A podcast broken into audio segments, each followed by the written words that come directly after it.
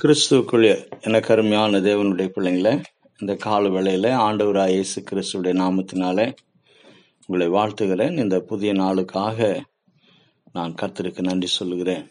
மீண்டும் ஒரு விசை தேவனுடைய வார்த்தையிலிருந்து நான் சில காரியங்களை உங்களோடு பகிர்ந்து கொள்ள விரும்புகிறேன்.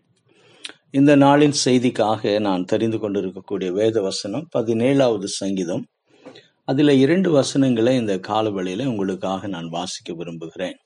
ஒருவேளை வேத புஸ்தகம் இருக்கும் என்றால் நீங்களும் எடுத்துக்கொண்டு நான் வாசிக்கக்கூடிய வசனத்தை கவனிப்பீர்கள் என்றால் நீங்கள் புரிந்து கொள்வதற்கு ஏதுவாக இருக்கும். பதினேழாவது சங்கீதம் பதினான்கு பதினைந்து வசனங்கள். மனுஷருடைய கைக்கும் இம்மையில் தங்கள் பங்கை பெற்றிருக்கிற உலக மக்களின் கைக்கும் உம்முடைய கரத்தினால் என்னை தப்புவியும். அவர்கள் வயிற்றை உமது திரவியத்தினால் நிரப்புகிறேன். அவர்கள் புத்திர பாக்கியத்தினால் திருப்தி அடைந்து தங்களுக்கு மீதியான பொருளை தங்கள் குழந்தைகளுக்கு வைக்கிறார்கள். நானோ நீதியில் உம்முடைய முகத்தை தரிசிப்பேன். நான் விழிக்கும் போது உமது சாயலில் திருப்தி ஆவேன் எனக்கு அருமையான தேவனுடைய பிள்ளைங்கள இந்த காலவெளியில் சங்கீதக்காரன் இரண்டு விதமான மக்களை குறித்து இந்த சங்கீதத்திலே சொல்லுகிறான். இரண்டு விதமான மக்களின் வாழ்க்கை குறித்து நாம் இந்த சங்கீதத்தில் பார்க்கிறோம். ஒன்று என்ன என்று சொல்லி யார் என்று சொல்லி பார்க்கிற பொழுது உலக பிரகாரமான மக்கள் பதினான்காவது வசனத்தில் மனுஷருடைய கைக்கும் உலக மக்களுடைய கைக்கும் என்று சொல்லி இங்கே சங்கீதக்காரன் சொல்லி உலக மக்களுடைய வாழ்க்கையை குறித்து சொல்லுகிறான். மற்றும் தன்னுடைய வாழ்க்கையில அவன் வைத்திருக்கக்கூடிய லட்சியத்தை குறித்து அவன் குறிக்கோளை குறித்து இந்த இந்த வசனத்திலே சொல்வதை நான் பார்க்கிறேன். நேற்று தினத்தில் இரண்டு விதமான மக்கள் இரண்டு விதமான காரியங்களை குறித்து மேன்மை பாராட்டக்கூடியவர்கள் என்று சொல்லி நான் எரேமியான் புஸ்தகத்திலிருந்து பேசினேன். ஒரு கூட்டத்து ஜனங்கள் உலக ஞானம் உலக ஐஸ்வர்யம் உலக பராக்கிரம் உலக பலன் உலக அறிவு உலக பிரகாரமான ஐஸ்வர்யம் இவைகளின் மீது கவனம் செலுத்தி தேவனை அறியக்கூடிய அறிவை மறந்து போகிறவர்கள் அல்லது அதை அதை பற்றி முக்கியத்துவம் கொடுக்காதபடி அசட்டை பண்ணக்கூடியவர்கள் என்று சொல்லி நான் நேற்று உங்களோடு பேசினேன். இன்று ஒரு தேவனுடைய பிள்ளை இந்த உலகத்திலே வாழுகிற பொழுது அவனுடைய வாழ்க்கையினுடைய லட்சியம் குறிக்கோள் எதுவாக இருக்க வேண்டும்? அல்லது இந்த பூமியிலே வாழுகிற பொழுது ஒருவேளை உயர்வு தாழ்வு கஷ்டம் நஷ்டம் இப்படி பலவிதமான அனுபவங்களுக்குள்ளாக கடந்து போனாலும் கூட அவனுடைய வாழ்க்கையினுடைய கவனம் எதில் மீது இருக்க வேண்டும்? அவனுடைய மனமகிழ்ச்சி எதன் மீது இருக்க வேண்டும்? அவன் தன்னுடைய வாழ்க்கையை நிறைவு செய்கிற பொழுது எந்த விதமான மனநிறைவோடு திருப்தியோடு அவன் அதை நிறைவு செய்ய வேண்டும் என்று சொல்லி இந்த சங்கீதத்தில் சங்கீதக்காரனுடைய வார்த்தையின் மூலமாக வாழ்க்கையின் மூலமாக நாம் சில காரியங்களை புரிந்து கொள்ள வேண்டும். இங்கே பதினான்காவது வசனத்தில் உலக மக்கள் மறுமையில் இம்மை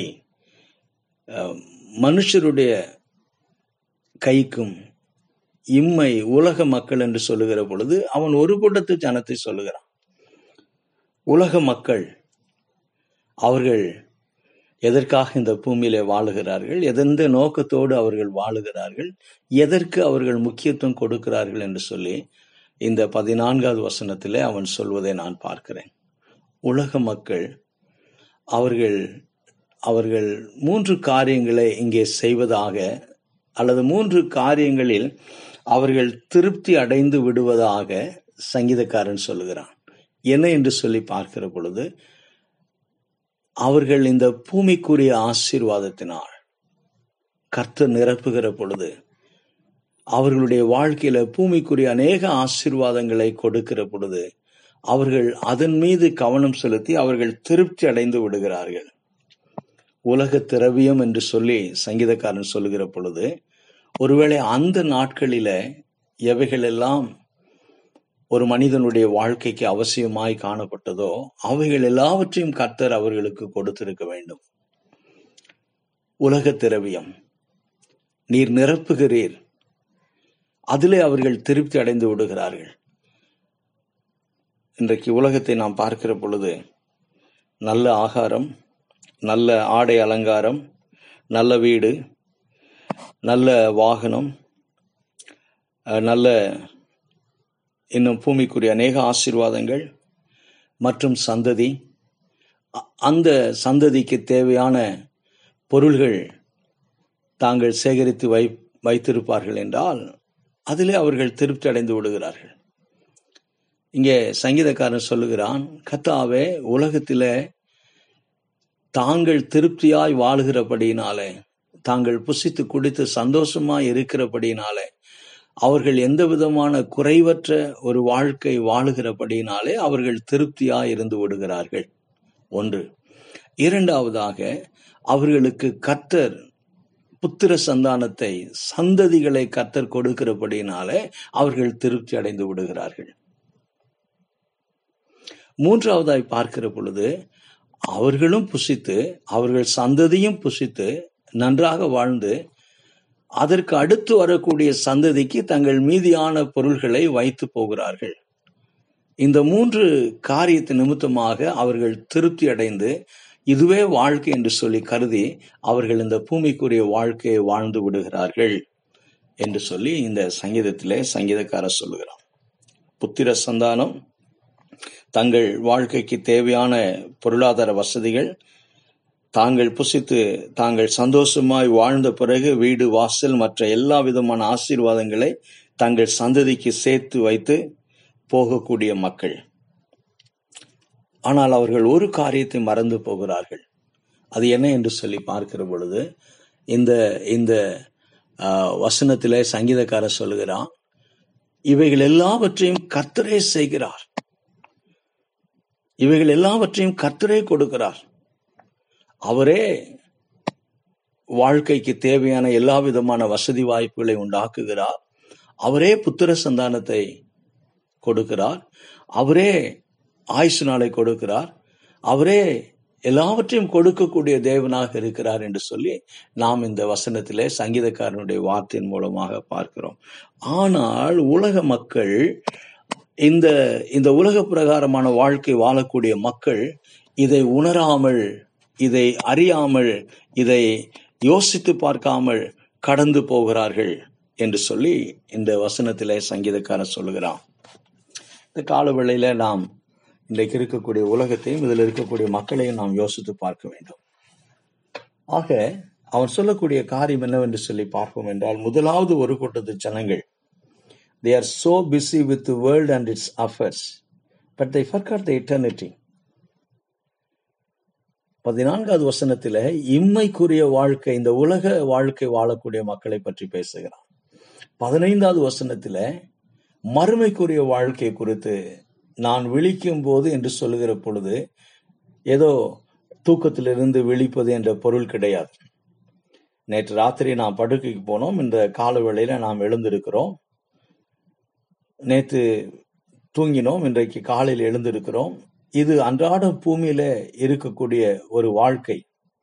ஆனால் ஒரு நித்தியமான ஒரு வாழ்க்கை இருக்கிறது. உயிர்த்தெழுதல் இருக்கிறது மறுமை இருக்கிறது. நானோ விழிக்கும் போது உமது சாயலில் திருப்தியாவேன் என்று சொல்லி சங்கீதக்காரன் தாவீது சொல்வதன் மூலமாக அவன் ஒவ்வொரு நாளும் இரவு படுக்கைக்கு போய் காலையில எழுந்திருக்கக்கூடிய அந்த காரியத்தை குறித்து அவன் பேசவில்லை. மாறாக நித்தியத்தை குறித்து மறுமையை குறித்து அவன் பேசுகிறான். அவன் மறுமை குறித்து பேசுகிறான். இந்த பூமியிலே நாம் வாழுகின்ற பொழுது தேவையான எல்லா காரியங்களையும் தேவன் நமக்கு தருகிறார். அதுவே பிரதானம் என்று சொல்லி கருதி திருப்தி அடைந்து தங்களுடைய வாழ்க்கையில மற்ற காரியங்களை குறித்து சிந்திக்காமல் கடந்து போகக்கூடிய ஜனங்கள் இருக்கிறார்கள். யோசிக்காமல் கடந்து போகக்கூடிய ஜனங்கள் இருக்கிறார்கள். இந்த பூமியில எனக்கு ஆயுசு நாளை கொடுக்கிறவர் தேவன் எனக்கு எனக்கு வருமானத்தை கொடுக்கிற தேவன் கொடுக்கிறவர் அவர்தான். எனக்கு சந்தானத்தை கொடுக்கிறவர் அவர்தான் எனக்கு சந்ததியை கொடுக்கிறவர் அவர்தான் எனக்கு நீண்ட ஆயுசு நாளை கொடுக்கிறவர் அவர்தான்.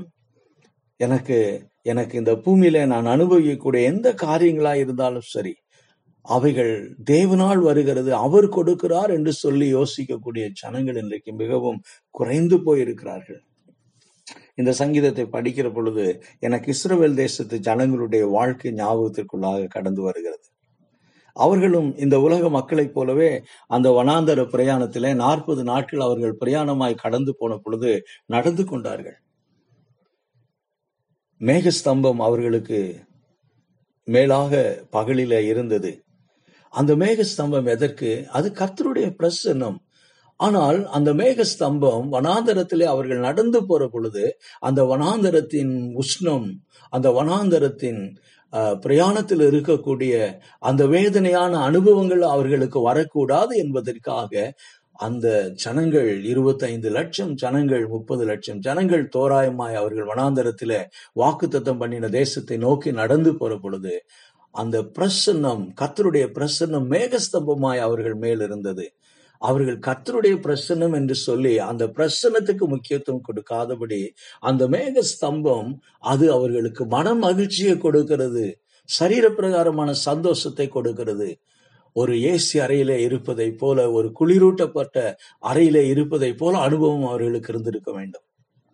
அதே மேகஸ்தம்பம் இரவில் அக்னி ஸ்தம்பமாக மாறி அவர்களுக்கு வெளிச்சம் கொடுத்தது. அதுவும் தேவனுடைய பிரசனம் தான் அவர்கள் சரீர பிரகாரமான அநேக காரியங்களை கத்தருடைய சமூகத்துல கேட்டார்கள். அல்லது மோசையை ஒவ்வொரு நாளும் காலையில அவர்கள் சரீர பிரகாரமான உலக பிரகாரமான காரியத்திற்கு மோசையை அதிகமாய் அவர்கள் உபத்திரப்படுத்தினார்கள்.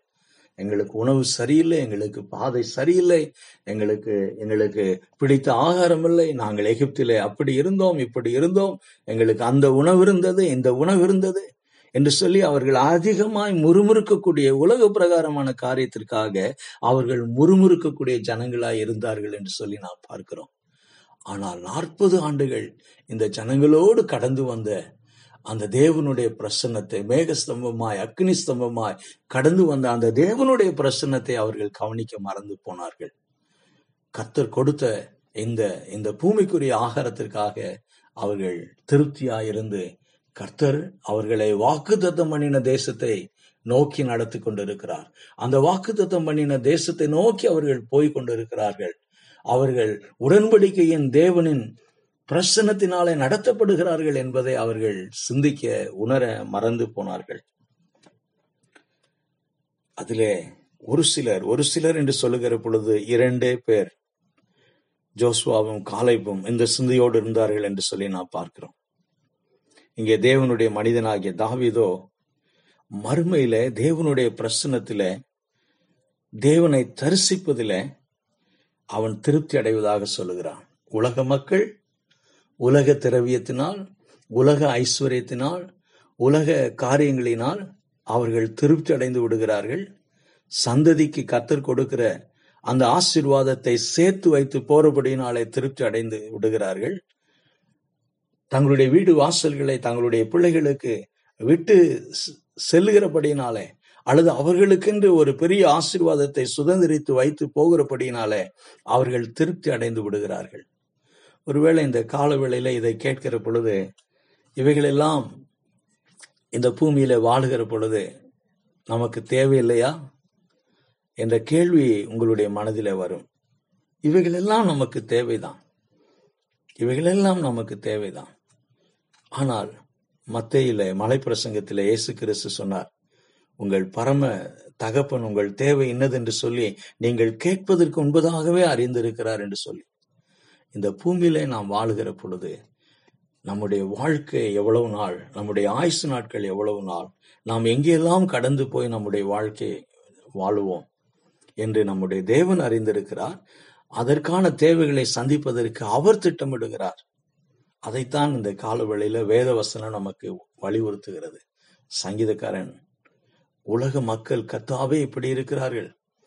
நீரே அவர்களுக்கு இந்த ஆசீர்வாதத்தை கொடுக்கிறேன். நீரே அவர்களுக்கு இந்த சிலாக்கியத்தை கொடுக்கிறேன். ஆனால் அவர்கள் மறுமை குறித்து சிந்திக்காமல் கடந்து போகிறார்கள் ஆண்டவரே. ஆனால் இந்த ஜனங்களைப் போல நான் வாழாதபடி ஒருவேளை எனக்கு நீர் இவைகள் எல்லாவற்றையும் கொடுத்தாலும் சரி எனக்கு கொடுக்காவிட்டாலும் சரி நான் ஒரு காரியத்திலே திருப்தி அடைய விரும்புகிறேன். நான் ஒரு காரியத்திலே நான் மனமகிழ்ச்சியா இருக்க விரும்புகிறேன். நான் ஒரு காரியத்திலே கவனம் செலுத்த விரும்புகிறேன். உம்மை தரிசிப்பதிலே நான் கவனம் செலுத்த விரும்புகிறேன். நான் மறுமையிலே கண் விழிக்கிற பொழுது என்னுடைய இந்த பூமிக்குரிய போராட்டமான வாழ்க்கை நான் நிறைவு செய்து நான் மறுமையிலே கண் விழிக்கிற பொழுது நான் உம்மோடு இருப்பதிலும் உம்மை தரிசிப்பதிலும் உமது சாயலை பார்ப்பதிலும் நான் மனமகிழ்ச்சியாய் இருப்பேன். என்று சங்கீதக்காரர் சொல்லுகிறான். எனக்கு அருமையான தேவனுடைய பிள்ளைங்களே மிக வேகமாக நம்முடைய வாழ்க்கை ஓடிக்கொண்டே இருக்கிறது. இந்த காலையில் எழுந்திருக்க போறோம் வியாபாரத்தை நோக்கி ஓட போறோம் பொருளாதார தேவைகளுக்காக ஓட போறோம் வேலைக்காக ஓட போறோம். இன்னும் உலக பிரகாரமான அநேக காரியங்களுக்காக நம்முடைய அன்றாட வாழ்க்கையில ஓடிக்கொண்டே இருக்கிறோம். இப்படி ஓடிக்கொண்டு இருக்கக்கூடிய வாழ்க்கையில சற்று உட்கார்ந்து அமர்ந்து நீங்கள் அமர்ந்திருந்து நானே தேவன் என்று அறிந்து கொள்வீர்கள் என்று கத்தர் சொன்னாரே. நாம் உட்கார்ந்து யோசித்து இம்மைக்காக ஓடுகிறோமா மறுமைக்காக ஓடுகிறோமா? மறுமையிலே நித்தியத்திலே உயிர்த்தெழுதலிலே தேவனுடைய பிரசன்னத்தில இருப்பதில நாம் சந்தோஷமா இருக்க போகிறோம் என்ற உணர்வோடு ஓடுகிறோமா? ஐயா அந்த உலகத்தின் முடிவில் எல்லாரும் உயிர்த்தெழுவார்கள். ஆனால் சிலர் நித்திய நிந்தைக்கு உயிர்த்தெழப் போகிறார்கள். சிலர் மாத்திரமே நித்திய மகிழ்ச்சிக்காக தேவனுடைய பிரசன்னத்திலே தங்களுடைய நித்தியத்தை செலவு செய்வதற்காக அவர்கள் விழித்திருக்க போகிறார்கள். இயேசு கிறிஸ்து சொன்னார் கேட்டுக்கு போகிற வாசல் விசாலமாய் இருக்கிறது. அதிலே திரளான ஜனங்கள் ஓடிக்கொண்டிருக்கிறார்கள். ஆனால் நித்திய ஜீவனுக்கு போகக்கூடிய வாசலோ மிகவும் இடுக்கமானதாய் குறுகியதாய் இருக்கிறது. அதை கண்டுபிடிப்பவர் வெகு சிலரே என்று சொன்னார்கள். எனக்கு அருமையான தேவனுடைய பிள்ளைங்களே இந்த கால வேளையில நாம் இந்த நிச்சயத்தோடு ஓட வேண்டும். பழைய ஏற்பாட்டில் இந்த வெளிப்பாடு எத்தனை பேருக்கு உறுதியா இருந்தது என்று எனக்கு தெரியாது. அவர்களுக்கு கொடுத்த அந்த குறுகிய வெளிச்சத்தில் வேத வசனத்தின் வெளிச்சத்தில் அவர்கள் ஒரு சிலர். யோபுவை போன்ற ஆட்கள் ஆபிரகாமை போன்ற ஆட்கள் தானியலை போன்ற ஆட்கள் தாவிதை போன்ற ஆட்கள் அந்த நித்தியத்தின் மீது கவனம் செலுத்தினார்கள். நாமும் அதன் மீது கவனம் செலுத்துவோம். அப்பொழுது இந்த பூமியில நம்முடைய வாழ்க்கை மனமகிழ்ச்சியா இருக்கும். கத்துதாமே இந்த வசனங்களை நமக்கு ஆசீர்வத்து தருவாராக. ஆமேன்.